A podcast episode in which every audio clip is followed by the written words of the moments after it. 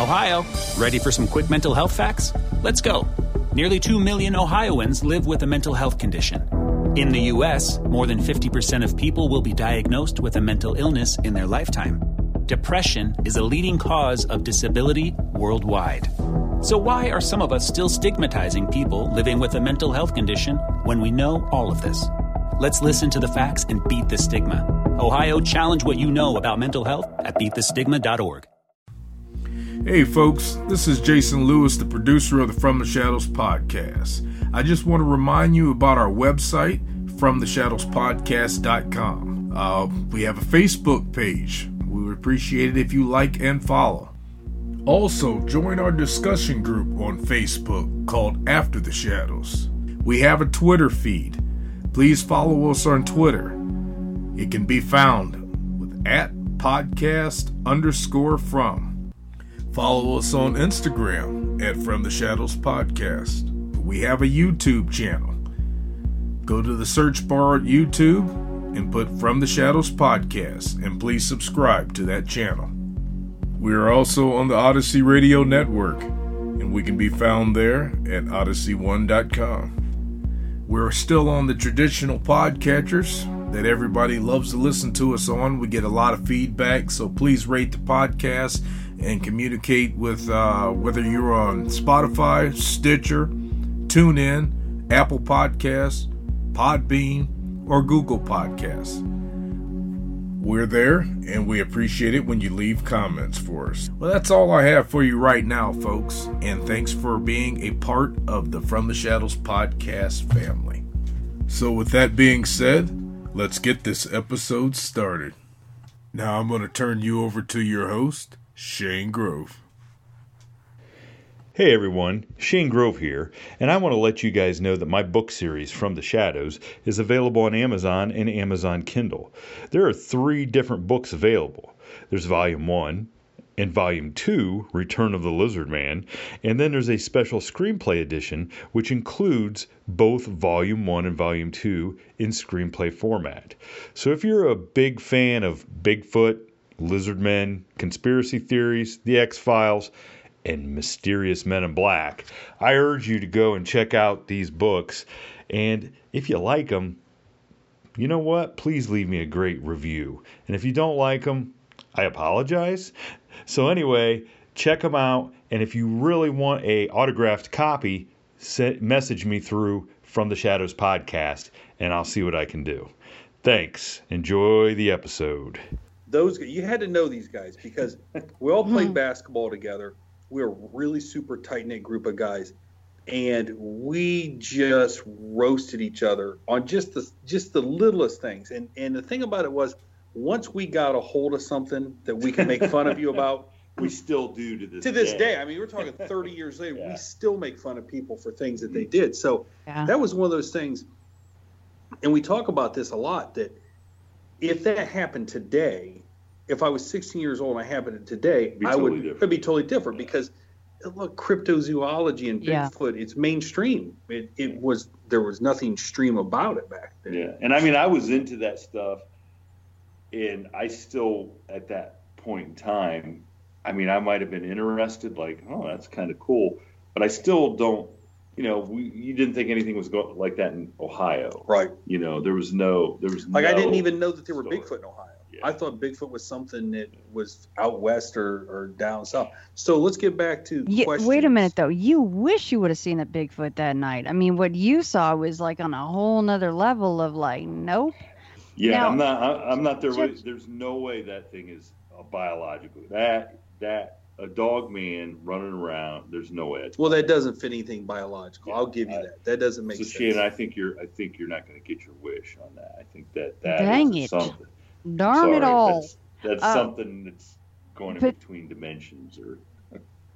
But Judge, did you when you told your friends that next night in the garage, you told the whole thing as far as so you left out the the interdimensional dogman coming out of the corn. Right. But right. did you tell them how you were so scared that you jumped a fence? You went oh, into yeah. the oh yeah, pool? the whole the whole thing. The wow. Whole thing. Oh yeah. Jeez. Oh yeah. I'm yeah. That story. That story has not change. I mean that everything, but you know him admitting that he saw something none of that has changed in Oh yeah, no, I, I wasn't. years. Yeah, I wasn't questioning that. I was just wondering if because yeah. that you know I think that that part once you, you know, once you you thought about the tree but you couldn't get up the tree, so you kept running, and you knew okay my friend's house is down there. I think that the part of the story that really got to be was finally when you jumped the fence, and you just dove in the pool and right. you let all the air out of your lungs and you were just you know looking at this shimmery you know surface yeah. waiting to see the hulking figure of this darn thing that right. was terrifying when oh, you got to mean, that part something. i was like that is just horrifying right? And, and that's so, the part we roasted him oh, the most about. about. We're like, uh, you jump in the pool? You jumped in the pool over nothing? Like over, over a deer? You, yeah, God, something you Judge? heard. The, yeah. Mm-hmm. Yeah. I, will tell you that the thing about it is, and, and I'm not a great swimmer. And so, you know, you blow all your air out. And that pool, I mean, Smitty's pool was 10 feet deep. It was, it was yeah, deep. It was deep. And you're sitting, I'm sitting on the bottom and just blow all the, the air out. And I'm plugging my nose because I, and I just keep looking up thinking, my gosh. And the thing about it is, I don't know what I would have done if it would have been sitting on the side of the pool. I right. mean, I kind of I've kind of boxed myself in by diving in the water, but I didn't know what else to do. You know, that would be a great scene in a horror movie where you're sitting oh. down there and the next thing you see the snout go into the in water. the water and lap up some water like it's thirsty. But you know the thing about it was at at the time when I dove into the pool, I was convinced that it was right on my heels. I was convinced that it was right behind me. And so I did not think that I had time to try to grab a door handle, open a door handle, run in the house, and shut the door. Right. I, at, at, the time, just instinctually, my gut reaction was just dive in the water. And I don't know why. I don't know why.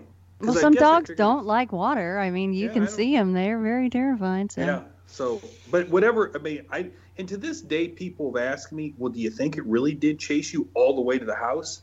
I have no idea. You don't know. No idea. Right. I don't know. But you know what? All that mattered was that you weren't sure if it was or not. So you had to go full right. Right. That's all that mattered. All out. So you had some questions. We're back yes, to the I question. The back to the question. Shoot. I'm yes. Ready. So I think one of the top ones, which maybe I didn't ask you this, and if I didn't, I should have. I probably should have just listened to the the end of it before I hopped on but a lot of them just said, well, did he run that particular road again? Or do you run now? Well, the arthritis says no, I don't. but I did. I, I, actually. And so do I. So no, I, that was actually a good question, and, and one of the the person from Wes's podcast asked me. I did run that, but I waited until the corn had been harvested, and I ran with my buddy. Mm-hmm. I never ran at night again and I and for years I wouldn't run by cornfields. I mean, that's one of the things that I didn't do. I just didn't run by cornfields. Like routes that I would plan if I was going to go out for a training run, um, I didn't want to run by cornfields. I, I didn't. I didn't want to do it because there's always that what's lurking in there. But yeah, I waited until they had harvested the corn. And I'll tell you what though, and I still and I still only did it during the day. But when you get down to Flickinger Road, and the thing about it is, my buddy was with me, and I didn't want to say, "Hey, man, I think there's this creature lurking in them woods. I think we to be really careful." Right. But there's something, you know what? There's something about the there's something about the daylight. You know what I mean? There's always something. It's kind of like this. You know, like you wake up in, at night, and you've had a nightmare, right? You've had this nightmare and you're you, you're you're scared to go to the refrigerator and get that drink because you think whatever was in your nightmare is going to jump from the shadows. But during the but soon as morning comes and the light shines in, for some reason you're just like, well, did it really happen? I'm okay. You know what I'm saying? So that's what it was. But I don't think I. I bet I haven't been down that road on foot more than t- three times since that happened. It was that's why, we, that's why we were going to go do it. Just rip the band-aid off. Yeah, sure. Oh, I wish I was there for question. that. I would yeah. love to be there for that. Well, you know, do you do you think that next year? So. You know, oh well, after all this stuff going on, I think we all need a break. So if if Temple Road is my break, that would be amazing. uh, and to meet you guys would be awesome as well. But I mean, do you think that if you were, you know, if you were one of these uh, power walkers or uh, you were you know, on a long stretch of a break after a hard part of your run, do you think that it even would have been a thing? Would you even, you know, be the dogman on Temple Road guy? Well, so so the question is, if it would have came out and killed me, I mean, you know, obviously I wouldn't be around to tell the story, and they probably never found my body. But I'm not sure that was the question you were asking. No, just like if you do you think the running, you know, is you know, what triggers I, I think, the whole thing? And it could be because once again, you know, you go back to this: is it a biological creature thing? And and obviously, it. I'm sure it probably caught my scent because keep in mind there would there's no reason at that time for any person to be out there on foot. So there's no reason, and it probably it probably, in hindsight, probably, you know, caught it off guard that there was something out there. It caught my scent and it followed me and it paced me, seeing what I was doing. Um, or, as one person suggested, it it caught my scent. So the so the one guy thinks when I left my house and started down Temple Road, it knew I was there and that there were other members of the pack that knew I was there. And so they waited for me to be coming back.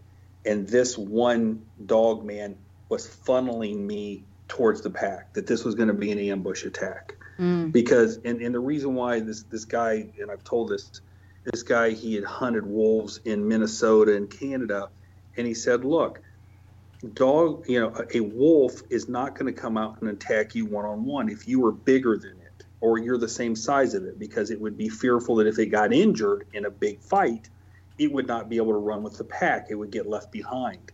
And so, anytime, you know, like if a wolf's going to attack a, a, a rabbit or something like that, you know, piece of cake, they'll, they'll attack that solo. But a bigger, larger animal, you know, like an elk, a moose, you know, something bigger, if you ever watch, they're going to run it and get it tired, and then they'll, attack it as, as a pack.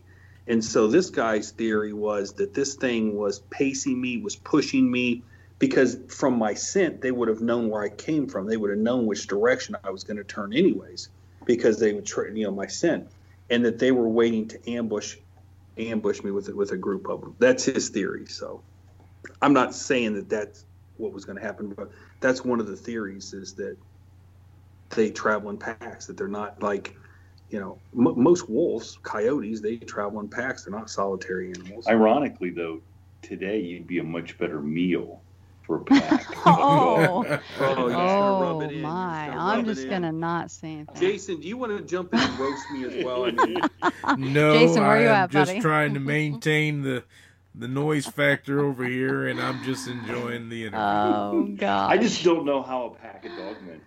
You weighed like 150 pounds back then. Like you just made him hungry. Well, he it was, it was the hors d'oeuvre. now.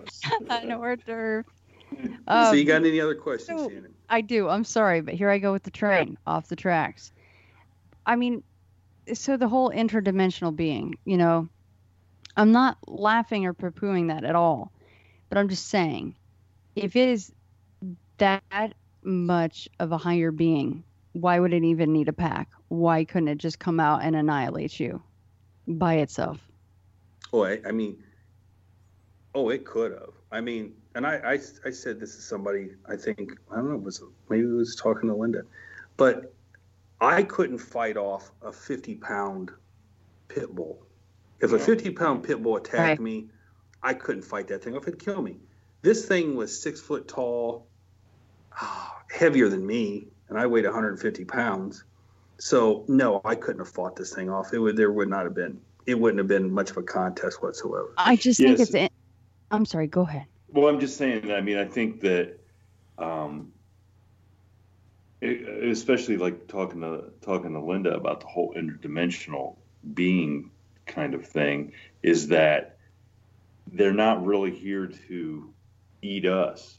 You know, they're here to, you know, they're here to feed, they're here to breed or, or whatever. And they're just kind of, when they do show um, you know, maybe it wasn't chasing him to eat him; it was chasing him to get it out of its t- territory.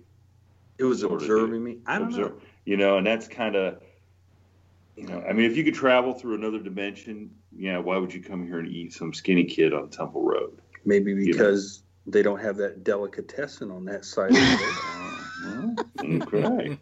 Uh-huh. Don't you remember that? Don't you remember that old, that old, like, horror, that, that old sci-fi from the '80s where the aliens came to, to serve man? Yeah, they, they came that, to serve man. To serve. That was. That, I'm sorry, but that was the audio bite of the entire episode. They don't have that. yes, they don't have that. They don't have that delicate. You're like the tender. You're the tender victuals. Just tender yes. morsel. Yeah. Did you, you see know, but, back then? Please, girl. Yeah. Um, but I mean, Jay Cutler had nothing. Oh, boom, oh, dropping them, dropping yes. them. No, but it's just interesting to me because the wolf thing is interesting that that analogy of the pack and how they biologically need to you know how they think and how they execute what they need to do to hunt. But it's just interesting to me that it, if it is this higher being again not poo-pooing any of that. I'm just saying it would be interesting if they were tethered to those same thoughts if that's what they were you know? You know what's interesting is you know wes wes brought this up to me and i'd never heard this before. And, and he said that you know the whole dog man sightings date all the way back to sumerian culture which is you know the cradle of civilization in the mesopotamia area right. it predates egyptian civilization and that basically, you know, the way I described it was I thought I, you know, the Egyptian god Anubis. That was the only way I could best describe it. And he said that basically the Egyptians lifted the whole concept of Anubis from the Sumerians, and that Anubis was the was basically a interdimensional god to the underground.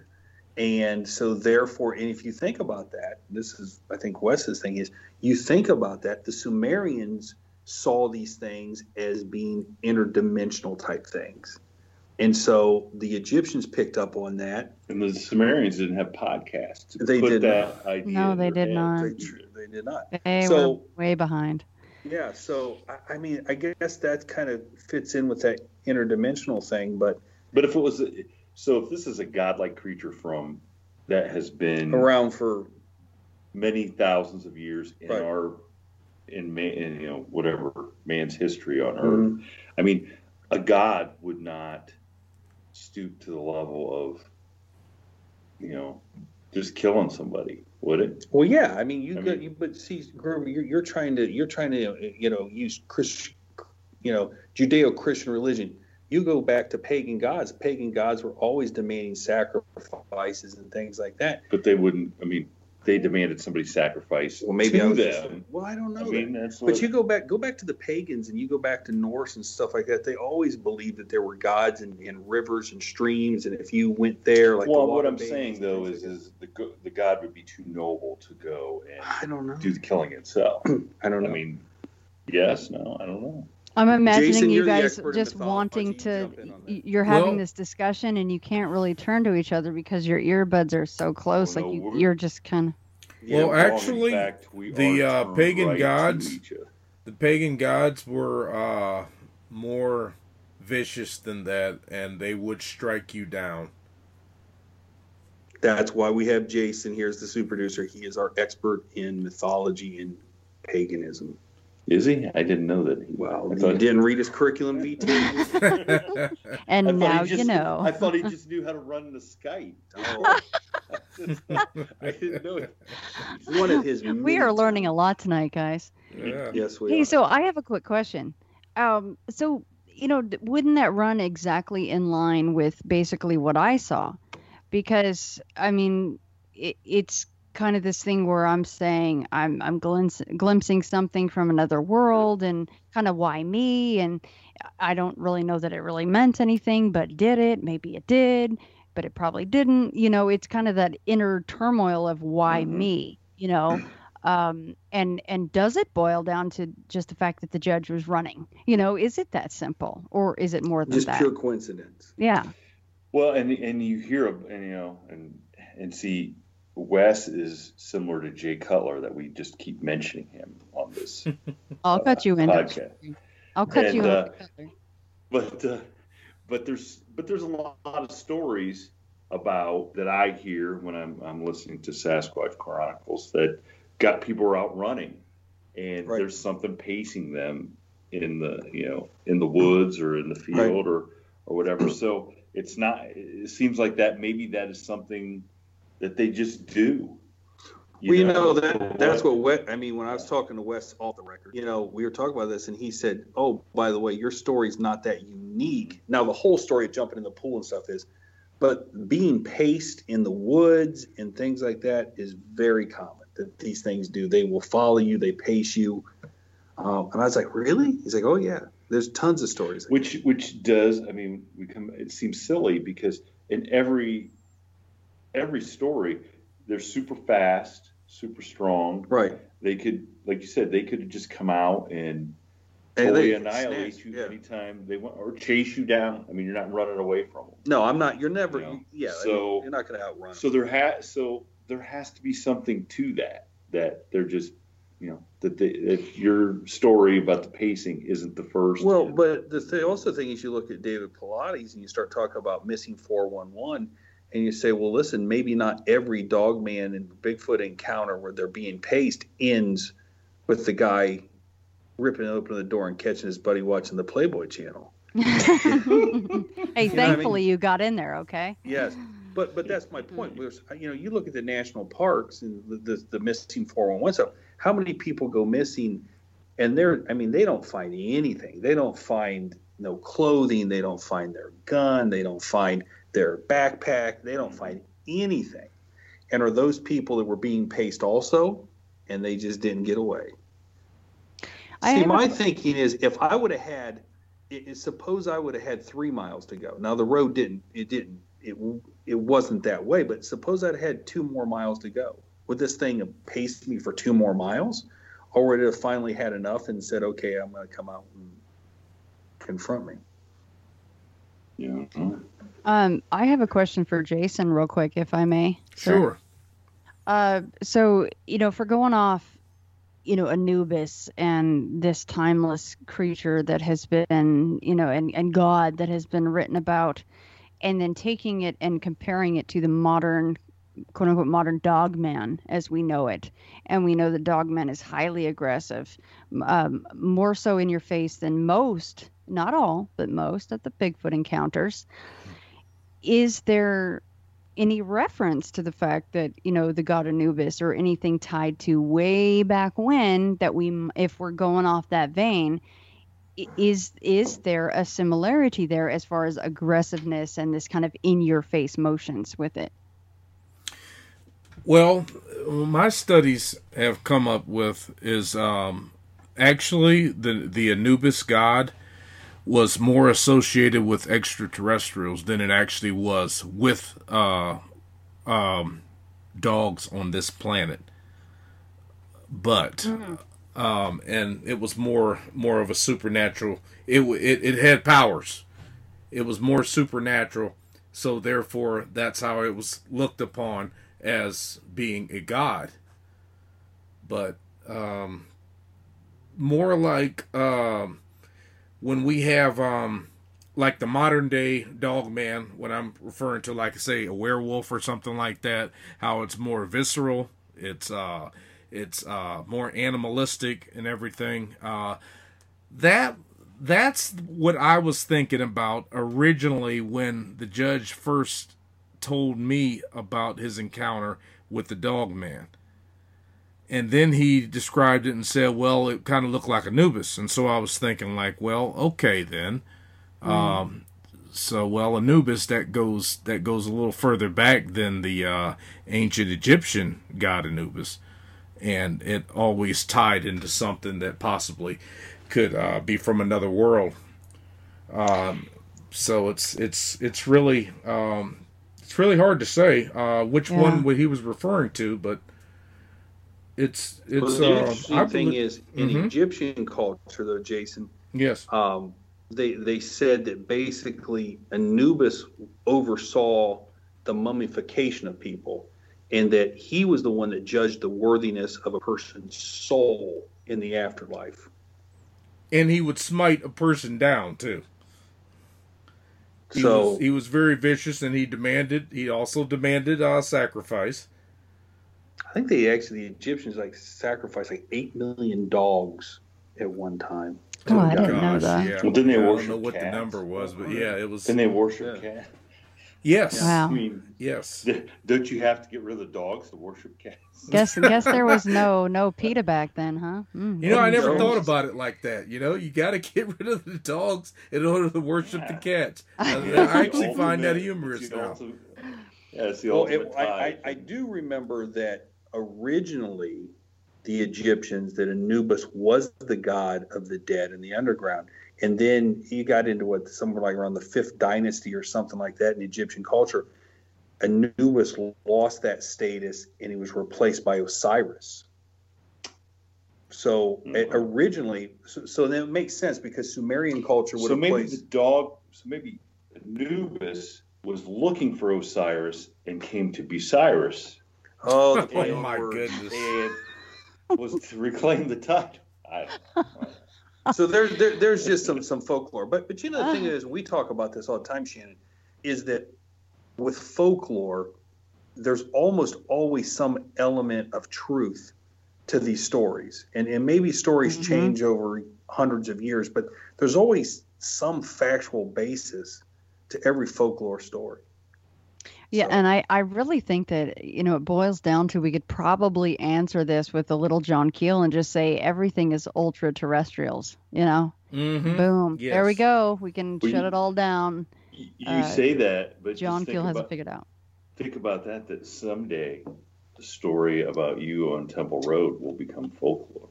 think about that. Someday. Think about that. That's right. folklore after we're all gone. So is there? So is there any? Okay. So is there Yeah, any so more questions. Dogman talk? Yes. Okay. All right, Because yes. I got because I have a, another question for Shannon. So we'll get through the All dog. right, get through the dog. man. Okay, more more more dog stuff here. Okay, so one of my Patreons, John, he said uh, to the judge, of course, have you heard of any other sightings in that area since your encounter? And I'm assuming he means specifically the dog man. Yes. So interesting. Mansfield, which is really not very far from us. That's where Jason. Is. That's where Jason is right now. It's not very About far. From 25 miles, actually. There's a there's a chapter in one of Linda Godfrey's books where she talks about there was a trailer park in Mansfield, and there were multiple eyewitnesses that saw two bipedal German Shepherd looking creatures come at night and was was feeding digging in the dumpsters and you know people came out and saw them and they ran and when they ran they ran on two legs and that all the eyewitnesses all said the same thing. Looked like a german shepherds there were two of them and they heard a clicking sound when they ran. Well that is a common that clicking sound is a is a common dysplasia in dogs that happens that i can't remember i don't know exact words for it but that those were seen multiple times and it was this, the exact same thing. Now coincidentally then after i was on your show shannon i got an email that you forwarded to me i think there was a lady that um, who was living on quaintance road at the time which quaintance road is very close to temple It's road the next mile south. yeah, so it's very close. Yeah. And at about that exact same time frame, she was home alone. She had a couple Doberman pinschers, and they were her watchdogs. And anything that came near that yard or came near her house, they were barking, and they were they were the typical Doberman that you'd see, you know, garden junkyard in the '80s movies, right?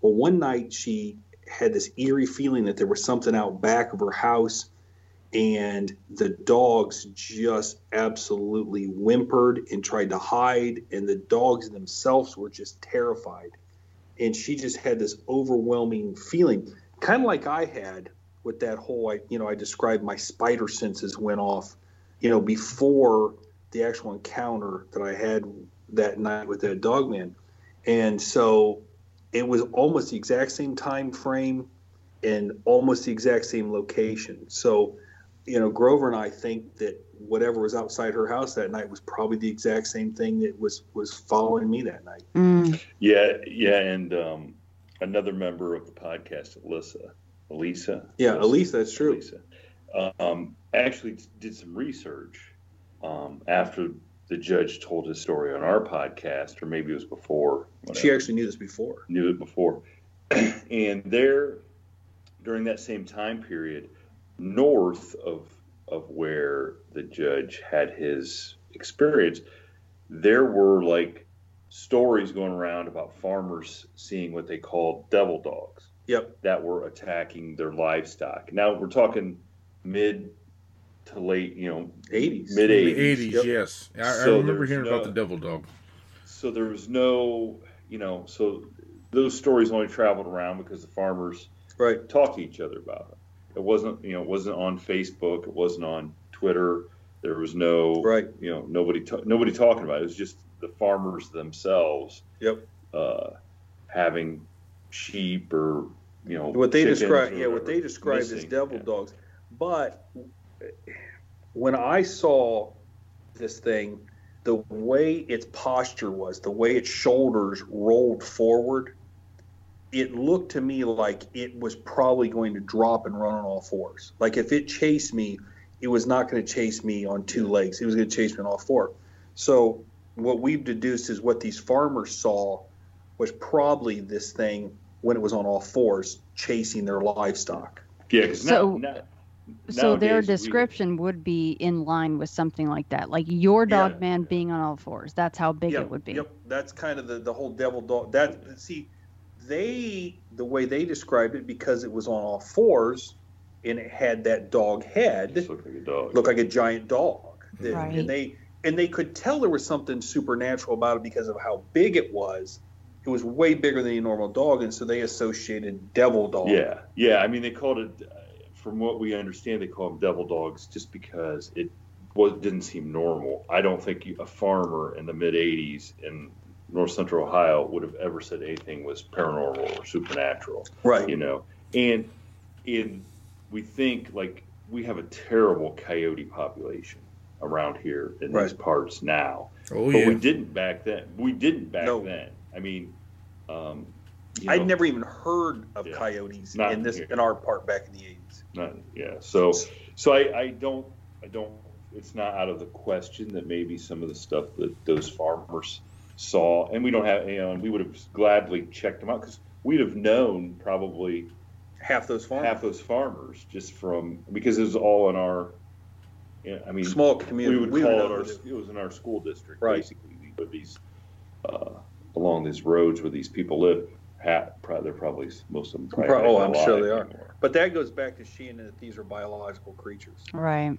Okay, I'd like to interject uh, about that. Now, I'm more comfortable with a theory similar to that, whether it's a devil dog or or something uh, that would be akin to like say a wolf man something that's more visceral and more animal pack like i'm i'm more comfortable with that than than trying to say uh call it uh you know saying it, it was a god or, or something we're not like here, that we're not here for your comfort well i'm just i'm just saying because uh by uh, my studies i really do not think anubis would have attacked him like that. He would not be out on a hunt, if you want to call it a he at that. He's above that. Okay? Yes, exactly. I mean that was that's been my only problem is I didn't want to reference this thing as an Anubis. Now, as a devil dog or something like that, a creature, uh, yeah. But um, if you do some research on the quote unquote god of Anubis, um, no, he. It, I think we already established he's on. He lost his status as a god, and now he's slumming it. Yeah, he's slumming it. okay. I was thinking that right. same yeah. word. He's slumming it with the judge. And, uh, yeah. yeah, I mean, he couldn't you find know. Osiris, and he ended up in Osiris. and he's still trying to figure out who Jay Cutler is. Yeah. yeah, yeah, he definitely is. He's like, "What's his thermal image? I'm buffer than that guy." Um, you know, I have an idea. You guys could just, you know, put up a poster of Anubis with "Have you seen me?" with your number on it and see what comes up. You know. There you go. yeah, I I can probably tell you how that would turn out. yeah. So Shane, did you have one more question? Then you said. Yeah. Oh, and hey, by the way, just before we forget to mention this, I think it's important.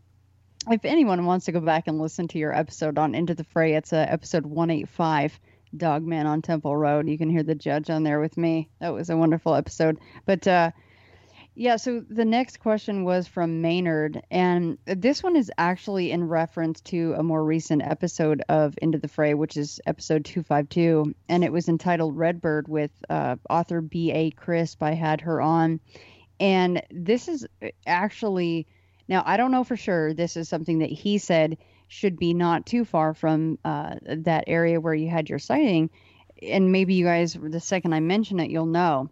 But it's called Plum Brook Station, and yeah. it it is in Ohio, and it's something that BA talked about where uh, a lot of strange things went on there, possible like uh, nuclear testing, and then all of a sudden this whole place was evacuated. They left the pens, the chairs, they just left, which is very strange. And then a lot of people started to get sick, which, I mean, maybe it's not hard to guess what was going on there.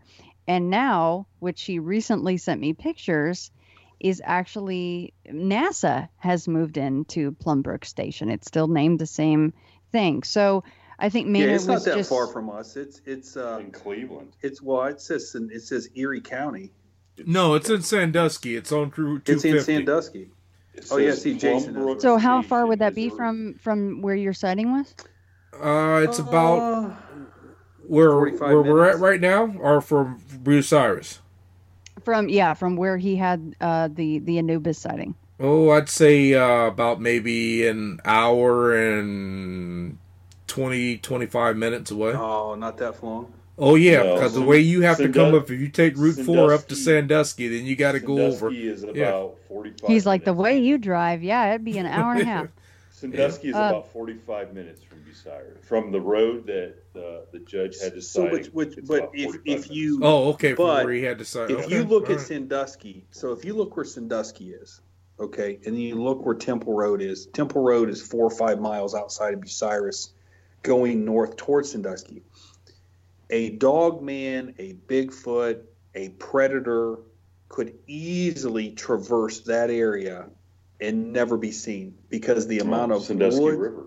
Oh, you could just follow the Sandusky. I mean, yeah. and get you there could follow the Sandusky right? River. Yes. I mean, yeah. yeah. I mean, it would very easily, very easily be able to traverse that area and just go through woods, cornfields, riverbeds, and no one would ever see it yeah, I just think he was kind of just hinting that, you know, m- maybe there was a tie in there because there was a lot of weird stuff going on at that place. And uh, I actually meant to send you guys this uh, yesterday when I got this message just so you can look over it. But it might be something to look at in the future, like as a, a group, mm-hmm. like all of us, because, and you can go back and listen to that episode. But there's a lot of weird stuff going on at that Plum Brook station. So, I don't know. Maybe uh maybe, maybe they, they in, maybe it's not. Space time.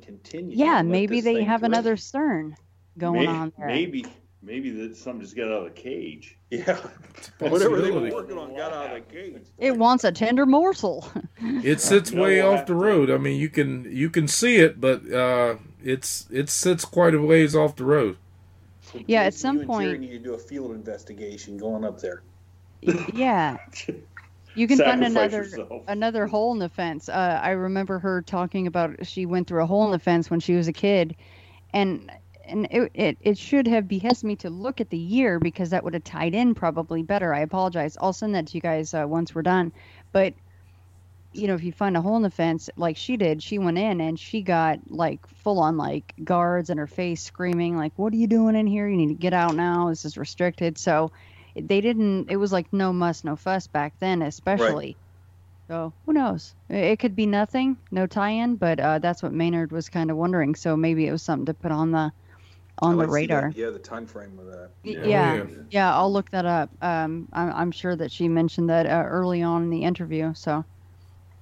So, so she, Shannon, now that I just want to kind of, how many episodes are you in to your podcast? Uh, let's see. Tomorrow will be episode two. Oh gosh, two five eight, I believe. Two five eight. Okay. Mm. So I got, I got, I just a couple questions. What, what one episode other than the judges We've already established his is the number one of all time. oh gosh, that's so mean to ask. You know, I, well, that's so I'm mean. just To, it's like, uh, what's your I- who, which one is your favorite which- child? not your. I'm not gonna. I'm not gonna phrase it as what's your favorite, but what story really stands out to you? Like, like absolutely 100. percent You really are by, by that story, and Blew you away. blew you away, and you and you want to go out and investigate that story. I don't think it's so much. Uh, I want to go out and investigate. I'm hoping that it comes to investigate me or uh, This he is or about it. Jay Cutler. This is a. Jay Cutler again, you got me. um, no, actually, it was um, it was my episode titled Robert, uh, which it it begs to question that it may have actually been uh, as silly You as talking it about Robert the sounds. Doll? No, I was just saying, 'cause actually. we can't even talk about him without asking permission to Yeah. talk about Yeah, him. yeah, and again, yeah, we if because I kind of giggled after I, you know, you mentioned that, so we should say we're sorry for giggling. Sorry, Robert. and Sorry, Robert. Robert. Apologize, Robert. Utmost respect. We didn't mean it, Uh, Robert. No, we were not speaking about you. We think you were amazing, and you you just be safe down there. You know, with anything going on the keys. Uh, no, so the episode Robert was uh, a guy that came on the show who, back when he was he was still underage, but he admitted they went down to Florida for spring break. And you know a whole bunch of them, and they had didn't have a lot of money, so they had to stay in this kind of crappy hotel down there in Florida in uh, Panama City, I think. And this guy shows up at their hotel and knock, knock, knock. Hey, can I party with you guys? They're like, no problem. You know, there's a bunch of them, whatever. More the merrier. And the guy's just weird. Like, he just gives off this weird vibe. And Nick, my interviewee, says that during the very first night, during a card game, this man who had named himself as Robert looked over at him and everything about him within seconds had changed. Like physically i mean. Robert his uh the bone structure in his face had changed his hair had receded and changed color his eye color uh, everything about him had changed. And he went outside because he was freaked out and the next day one of the other gals comes up a friend of his and says uh, Robert says that he made his face change for you too. And he's like, I don't know what you're talking about. He just was too freaked out to talk about it. And the the weekend goes on uh, for spring break, and you know they're they're going about their business, but Nick just could not let this go. So he goes and rummages through some of Robert's things because on top of the face change thing, he said that Robert was excruciatingly polite and well spoken, like he was from another time, and um, he never saw him eat or drink. So he was compelled to go through his things. So he patted down his his uh, you know pants. Obviously, Robert had whether he was actually sleeping or not, who knows? If we're you know if you gather my drift, but he had uh, you know went through his pants and found n- no wallet, no anything else that might be in a regular pair of a man's pants, but he did find a little black book that was filled with nothing but names. No numbers, no addresses, just hundreds and hundreds of names. So, uh, you know, the weekend goes on, pretty much nothing else weird happens. But to this day, Nick says, and this was years later that he had come on my show after this had happened, and he said he thinks about Robert all the time, and that Robert during the trip had brought up the fact that, oh, it's so strange that you have never met anyone like me, and I am not a proponent or a big fan of EVPs, which, uh, if no one knows what that is, or anyone listening doesn't know, it's called electronic voice phenomena, which can happen uh, anytime. You can be on the phone, you can be out ghost hunting and looking for them, or you can be recording a podcast, and sometimes they can uh, dribble in, obviously. And I'm not a big fan of them, but very strangely, during this episode, at the very time that I was asking what Nick thought Robert was or who he was. What was this thing? What do you think was going on? In between my speaking and Nick speaking, you can hear something go, vampire. Just like that. Oh, it, it was the creepiest and I didn't even catch it. I didn't even catch it. This was I mean talking once it aired on Thursday night by the time I woke up Friday morning, I had multiple, multiple messages and emails going, go, go to 38 minutes, 22 seconds. You have to go hear this. Something is saying vampires. Look this up. It was insane. And I, I don't like EVPs. I'm not a fan of them because they're highly suggestive, right?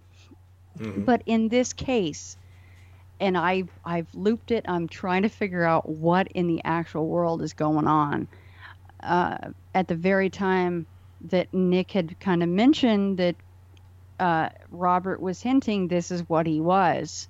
This this thing comes over, and, and this is, mind you, after Audacity's noise removal, uh, which eh, people that don't know, when you're a podcaster, you you try to clean your podcast up. You go into Audacity or another editing software, and you take out some of the noise, and that taking notes, Jason. That. Are you taking notes, Jason? yep.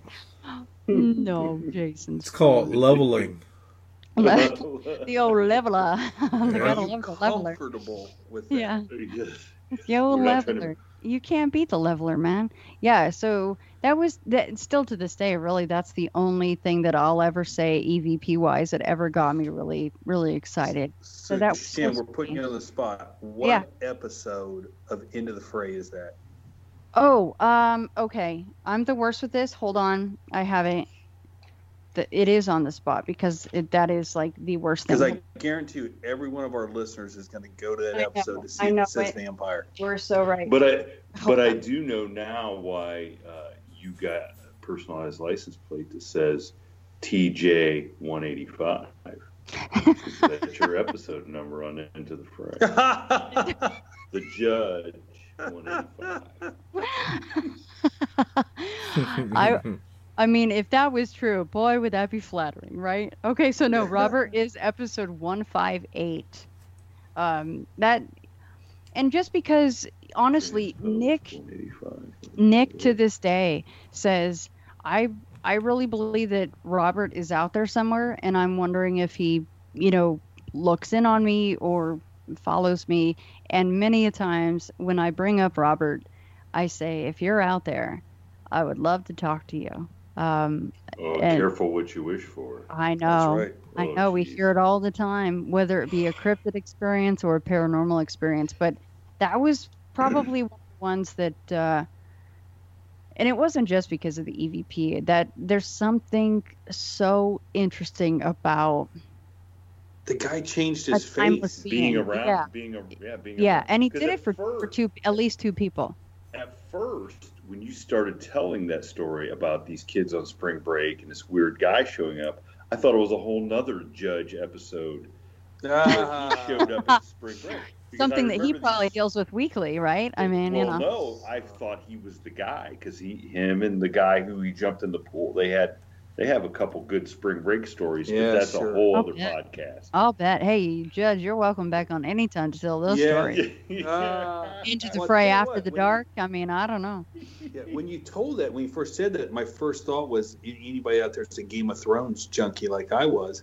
You have the mini face god from uh, Game of Thrones where you could change your face to whatever it was. I was like, oh my gosh. It's well, Game of Thrones reference. It's funny you say like the, the EVP thing is uh, Jay Jason, uh, do you remember me telling you that uh, we had a one of our listeners, Marion, is a is a diehard listener, and she sent me a message, and she we recently had a, a group on uh, the Ghost Sisters. They're a paranormal group, um, and they had gone down and investigated this shrine, this Shinto shrine. Um, you know, it's crazy stuff. Crazy stuff. And uh, and we had the guy that runs the Shin, the, the caretaker on, and so, and then they went down and investigated this place and were giving us an update. So, you know, Jason and I spoke to him one night and put the episode out, and Marion sends me a message. She goes, Hey, when you guys were talking to when the one ghost sister Mandy was talking, did you guys notice the girl laughing in the background? Mm. And I I didn't I didn't notice and she goes, Oh yeah, she told me exact I think she kind of told me exactly where it was. So I so I got a hold of, of Mandy of the Ghost Sisters and said, Hey, did you when you guys were on the phone, was there other people there? And she goes, No, I need to go listen to it. So she went back and listened to it. She goes, Oh my God, there's a voice on there that I never heard, Jason never heard. Um, I didn't even hear it when I listened to the episode the Right. first time. And and Mandy's like, Yeah, there's a voice on there and it's none of us. And it was just a girl giggling. And that's what's so crazy. You don't you don't Yeah. hear it at the time. We didn't hear anything at the time at all. And and not to add any extra editing or even even if you just wanted to put it into show notes and not cut it into the show, but if you guys are interested, I could of course send you uh, a couple files that I made of just trying to isolate that and everything. So uh, that'd if if you wanted, yeah. Oh yeah, that that'll be great now that we have to walk out to our cars after this episode in the dark. Yeah, have fun. if you meet Robert before me, I'll be real upset. That's a Ah, creepy I'll story. pass on meeting That's Robert. creepy. That's creepy. I, I mean, I'd I don't rather- know. Wouldn't you, uh, Judge? Wouldn't you want to meet Robert before you saw the dog man again? Uh, yeah. I'm not convinced. Yeah, but I do, I'm but but here's here's my question about Robert. Who are the names in his book? And That what- was- And, That and what was do they my big symbolize? I mean, are these question. people Yeah. that he is he is drained or and and and even more eerie is him asks being surprised he hadn't met anybody like himself. right? Yeah, Meaning alluding to the fact that there's more That there's more of these Right. guys creeping around. yeah. He's like, you haven't met anyone like me before. I mean, oh, boy. who says stuff like that? That's I- very, very odd. Yeah. So, so I do want to ask then, and, and is all the stories, all the all the stuff that you've heard and been exposed, is there one cryptid that you cannot really wrap your arms around and and believe that Such a thing would exist. such a thing would exist? Mm. Good question. No, I don't think so because after what I've seen personally, yeah, it wasn't a per se, I guess, you know. I mean, who knows what they were, but I I can't scoff at anything really anymore. Um I really can't. Uh, after the and you know what, Judge, you're one of the ones that I I bring up a lot of times because I think that people do have a hard time with Dogman. I mean, I have as well at certain points. I'm going kind of, you know, it's such a just a strange thing to be running around this planet. It's something like a Dogman, right? Right. But but after talking to you and talking to these other people that have these, you know, they see like a basically what you think of as a leprechaun or a troll like in the mm-hmm. woods or you know things that you go what in the actual heck is no that can't be a real thing but when you talk to the person that had that experience it changes your mind. Like you believe them. They they saw that thing. They know they saw that thing and you can't just you, you cannot change their minds about it. And um right. after talking to, you and others like you um no i would have to say honest honestly there is nothing that i can't wrap my mind around because i think that kind of anything is possible and i'm sure that my own experiences help me to be in that category Well, I go back to the I, I go back to the old adage: if if what I saw is real, what else is real? right You know, you can't you can't say, well, I, I believe that Bigfoot's real because I had an experience and that's why I think it's real.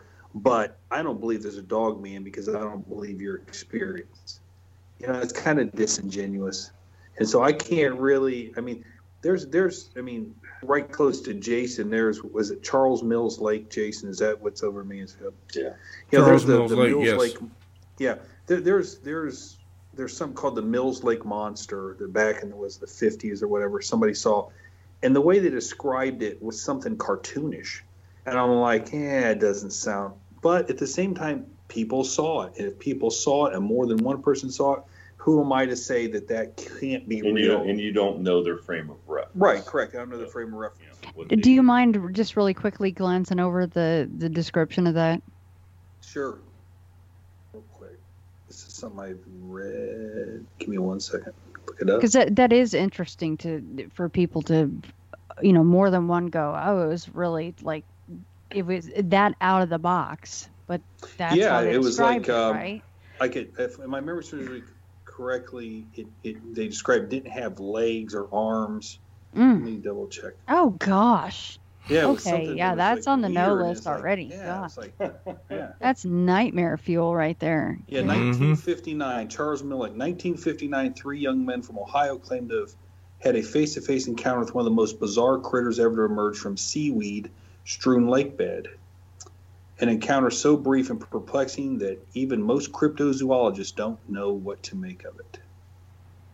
Uh, trying to get down to where, because keep in mind that's close. Also, you get into Loveland Frogman. Right. Yeah, yeah. Yeah. Charles Mills Lake's about 100 miles away from Loveland, is what it says. Uh, let's get to. Okay, come on, let's get. Okay, flat out the weirdest. Okay, they claim to have run in with one of the flat out weirdest varmints that anyone has ever chronicled, at least in Ohio. The youth men testified they were cavorting near Ruggles Road, blah, blah, blah. Okay, they saw a strange seven foot tall being rise up from the black water in front of them.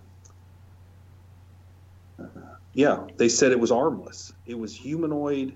They later would describe the beast as being a huge armless humanoid with luminous green eyes, large webbed feet. Mm. Needless to say, the teens wasted no time in exiting the scene and were swift to report their unusual encounter. They went right to the cops. Um, but I think there was other, and then in 1972, I think there there were other sightings of this thing, but it was an armless creature, and so it's like, eh, you know. So it's it's basically like Mothman with its wings tucked back, right? Like just. That's Mm. good. Way of putting it. it. Boy, that that's no, that that's uh not to diminish that at all. Uh, that is just so interesting. I I had not heard of that thing yet. Yeah, and then it was there was later Didn't, another didn't sighting. Ken Gerhard tell us that when he was isn't that why he went over to Mans when he was in his band and they were playing in Mansfield they went out there to to kind of investigate that sighting you know many years later and then he ended up seeing a UFO Yeah. So, Yeah. but but Mm. also yeah not far from there, there's another creature called Murphy's the Murphysboro mud monster that almost same identical description. And that I've was- never heard of that close one. and Yeah. it makes you wonder if it's the same creature or not. Well, I think they're alluding to this article because both of them were described as armless with glowing eyes. So there you go. And coming out of the lake, the mud Coming out of the monster. lake. I like the mud that. monster was came out. I think the mud monster came out of a sewage, like a, a, Oh. a drainage sewage thing. It would. They people saw Yeah. that thing crawl out of there. So, so now, so now the listen. point- If, if that's a person, they are very dedicated to their their dark to their craft. hopes, trust me. Is it- it Holy Mike Rowe? smokes! was it Mike Rowe from Dirty Job Yeah. No, so I mean, look, yeah, I guess you could say, hey, listen, I'm gonna scare these teenage kids. I'm gonna come up out of the oh. lake in this silly costume. He's like, "What? be- It's my lunch break." Yeah. But but to crawl out of a s- drain, a sewage drainage thing. Dang. yeah, But but Shannon, I think I think the more you know your answer to that question, we the longer that we have done this and the stuff that each of us have experienced on our own, I, I think we probably are right there with you that you can't really discount anything. Yeah. You know, how can you? Well, and then that's why we started this Yeah. this podcast in the first place. And we called it From the Shadows because we want people who are listeners to not be afraid to share their stories and and be roasted like I would have been when I was 16. We want somebody who may have experienced something like the Charles Mill Lake monster to have the, the courage to call us up and say, "Hey, this is what I saw," and we're not going to say, "Are you kidding me?" You know what I mean? No, that that would no. defeat the whole purpose of our, you know, No, we do like to. statement. No, we do like to have fun. We do. because you know even 30 some years later after what the judge saw you can't you can't take it so serious to the point where you can't sleep at night we do have to kind of you know I still take it pretty serious. have a little really? Oh, yeah, I take it serious.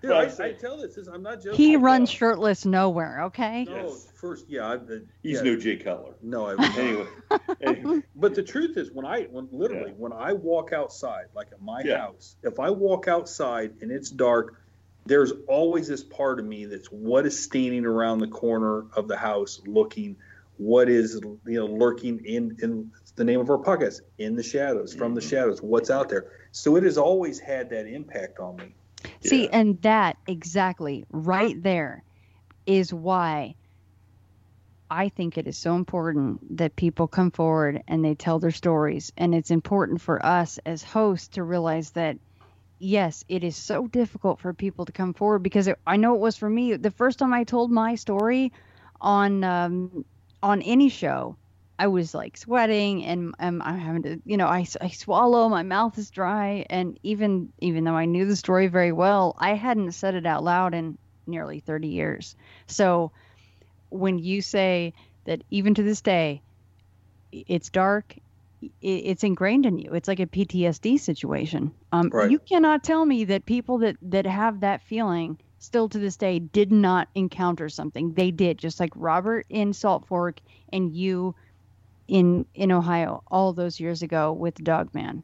Uh, you you cannot tell me that you folks didn't see something. It is real. These mm-hmm. things are out there. Exactly. Yeah. Yeah. Absolutely. Yeah. Because um, Uh, it, there's no benefit no for people to come forward and, no. and really say that. I mean, because I mean, you can get publicity other ways nowadays. Yeah, I mean, you know, you don't uh, need to. Yeah, yeah, but you know, the interesting thing is, like, I've seen other shows like Monsters in America and things like that, and I have noticed people are telling stories from when they were teenagers, and they they have a similar story that I do. Is well, I didn't tell anybody because Mm-hmm. I didn't want to be shamed. I didn't want to be made yeah. fun of, and that people, you know, laugh at me and the, be the, you know, the town kook. Yeah, yeah, exactly. So, you know, I, I appreciate, you know, all the podcasters out there like Wes and Shannon, who, you know, Paranormal Road, who are giving people the forum by which they can share their stories in a safe manner where they're not going to be ridiculed or basically shamed or like, oh yeah, sure, that really happened. But also, how important is it for people like you to come forward and actually share your story and have the balls to do that? Because it does take yeah. the stones to do so. Yeah, it's, it's therapeutic. Especially me. I mean, in my position, you know, my brother, who's also a judge, said, "Dude, you really want to go tell people this story? I mean, you're, you know, you're an elected official. Do you really want to?" And I told him, I said, I think it's important for me to tell this story because, yeah, I have something to lose. You know, I'm an elected right. official. People could listen to this and say, dude, this is the, really the guy we want to be the judge in our county.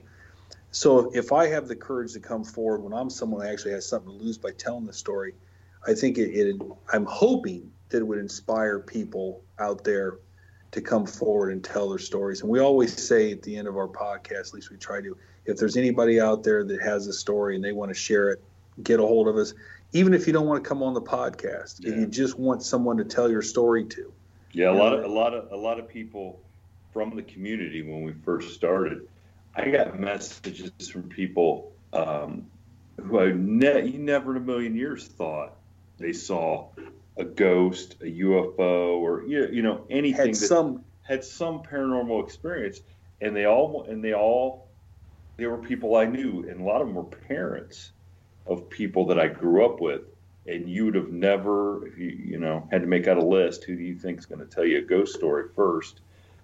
They would never have been on the list because you know they mm-hmm. were, you know, and and 30 years ago they would have never admitted. Oh, never admitted, and they, and they're just they they've all come out and said, hey, I I don't want to come on the podcast, but I do I do hear what you guys are doing, and we appreciate it, and I just want to tell you my story and it's fine. I mean, if that helps them out, I mean, I can't really do anything but listen. You know, there's nothing I can do to change their story or anything like that. But we know then that they are listening every week to hear other stories similar to theirs, right. and it kind of gives them comfort that there are other. Hey, I'm not the only one yeah, out there, and I'm not crazy. Yeah. Yeah, and that's and honestly, it when you get down to it, when I started, I think at the base of any of this stuff is that you don't want to be alone. You know, mm-hmm. I think that is the, the driving force is that I keep hearing people whether it, and it has nothing sometimes to do with a shadow in the in the corner of your room or a shadow in the forest like mine. It's just people that have things that they cannot explain, and I sure as heck cannot explain my experience. So, to provide a place for people to do so is is really a good a good experience and it's why I do it. It's not because I think I'm so incredible and I'm a great interviewer. I don't think that at all. I just I try to lend a an ear and I think that after having my own experience that I I can I can be empathetic to people and understand where they're coming from. You know, I'd be interested if we went back in time 35 years ago and had, you know, a room full of 100 people cross section of communities and said who would admit to who who would here would raise your uh-huh. hand if you've had either a ghost experience, a Bigfoot experience, something that you couldn't explain, it scared you, you know, raise your hand. I bet you get very few people raise your hand. If you ask those same people today, if you did a mm-hmm. cross section, I would be willing to bet 90% of the people in this country have experienced something at one time in their life that spooked them, that they couldn't explain. And to this day, it's a story that either they've told or they'd like to tell. I would bet 90% of the people have. The, be- the best is the people who tell you a story and they say, Well, I'm a skeptic. But and they tell you this like great story. and you're like, And you're still a skeptic? Like, yeah. You know, I. Like, you didn't need a diaper on that day? I mean, what's, what? what's it going to take to convince you to not be a skeptic? So, yeah. But, uh, well, Shannon, we uh, we've kept you long enough, but uh, we really appreciate you um, spending some time with us and telling us some really good stories. Oh, and I and I guarantee you, I'll go listen to number one fifty eight. One fifty eight. I'm doing one, one eight five. One eight five. No, no. Oh, are you talking about Robert? One eight five. Oh, yeah, yeah. Yeah, you're you're one eight five. Yeah. Which one's Robert? Robert's, Robert's one fifty eight. Oh, so yes, Robert is one five eight. I'm oh, sorry. Don't act like you don't know. We discussed your personalized license plate. I mean, and it's kind of weird though. I didn't plan that at all. It is. Um, but I didn't actually but, think about that before just now. Yeah. So so before we we let you go, tell all of our fans, all 30 or 40 of them. Um, how oh, they can, stop. How they can, uh, where they can find your podcast, where they can buy your books, um, the books that you uh, help publish, like your publishing arm, like where, where they can find everything they need to find out about you. Absolutely. So, uh, home base for Into the Fray is the website, intothefrayradio.com. Of course, all the podcatchers, um, and iHeartRadio, Spotify. I also publish on YouTube. And um, of course, the books are on Amazon in ebook, paperback, and audiobook. And then beyond the fray, beyondthefraypublishing.com is where you can find, you know, we, we've been publishing books for like Ken Gerhard, and we've got Dave Schrader coming up. We've got Hauntings and Histories in Ireland. So, uh, all kinds of interesting things going on there. But um, yeah, and you guys can always contact me, anybody on Facebook, Twitter, or uh, or Instagram. But thank you guys so much for having me on tonight. It's been a blast.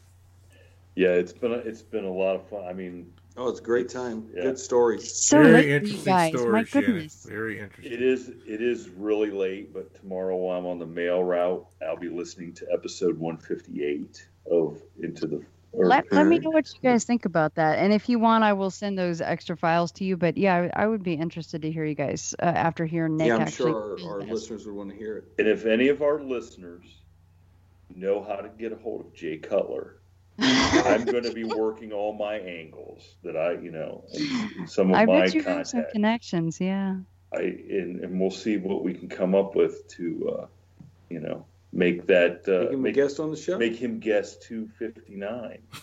Maybe we could have him pose next to a dog man and see who's actually buffer. You know, because you hear them quite uh, quite cut and and built and yeah. And, well, Jason, this is where when you when you finish the the Barry White starts playing.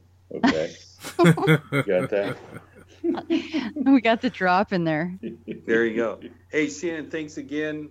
And Thank uh, we encourage our listeners go check out Into the Fray. Yes, yes, we do. So have a good night, and we will uh, talk to you later. Yeah, thank, thank you, you Shannon. So yeah, bye-bye. Yeah, mm, bye. Bye. Thank you for tuning in to this week's episode of the From the Shadows podcast. Until next time, never shy away from the darkness or what may be lurking in the shadows. We are out.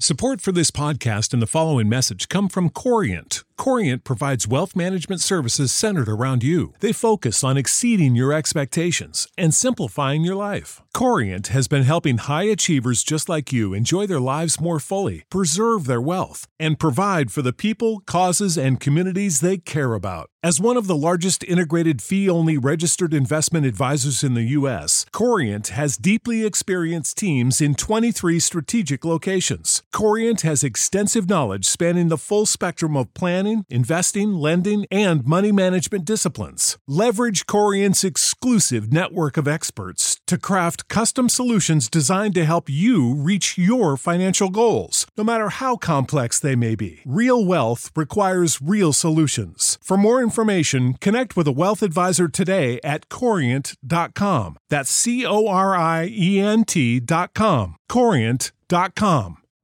You know how to book flights and hotels. All you're missing is a tool to plan the travel experiences you'll have once you arrive. That's why you need Viator. Book guided tours, activities, excursions, and more in one place to make your trip truly unforgettable. Viator has over 300,000 travel experiences to choose from Everything from simple tours to extreme adventures and all the niche, interesting stuff in between. So you can plan something that everyone you're traveling with will enjoy. Real traveler reviews give the inside scoop from people who've already been on the experiences you're considering. So you can plan with confidence. Free cancellation helps you plan for the unexpected. And 24 7 customer support means you can travel worry free. Download the Viator app now and use code Viator10 for 10% off your first booking in the app. Find travel experiences for you. Do more with Viator.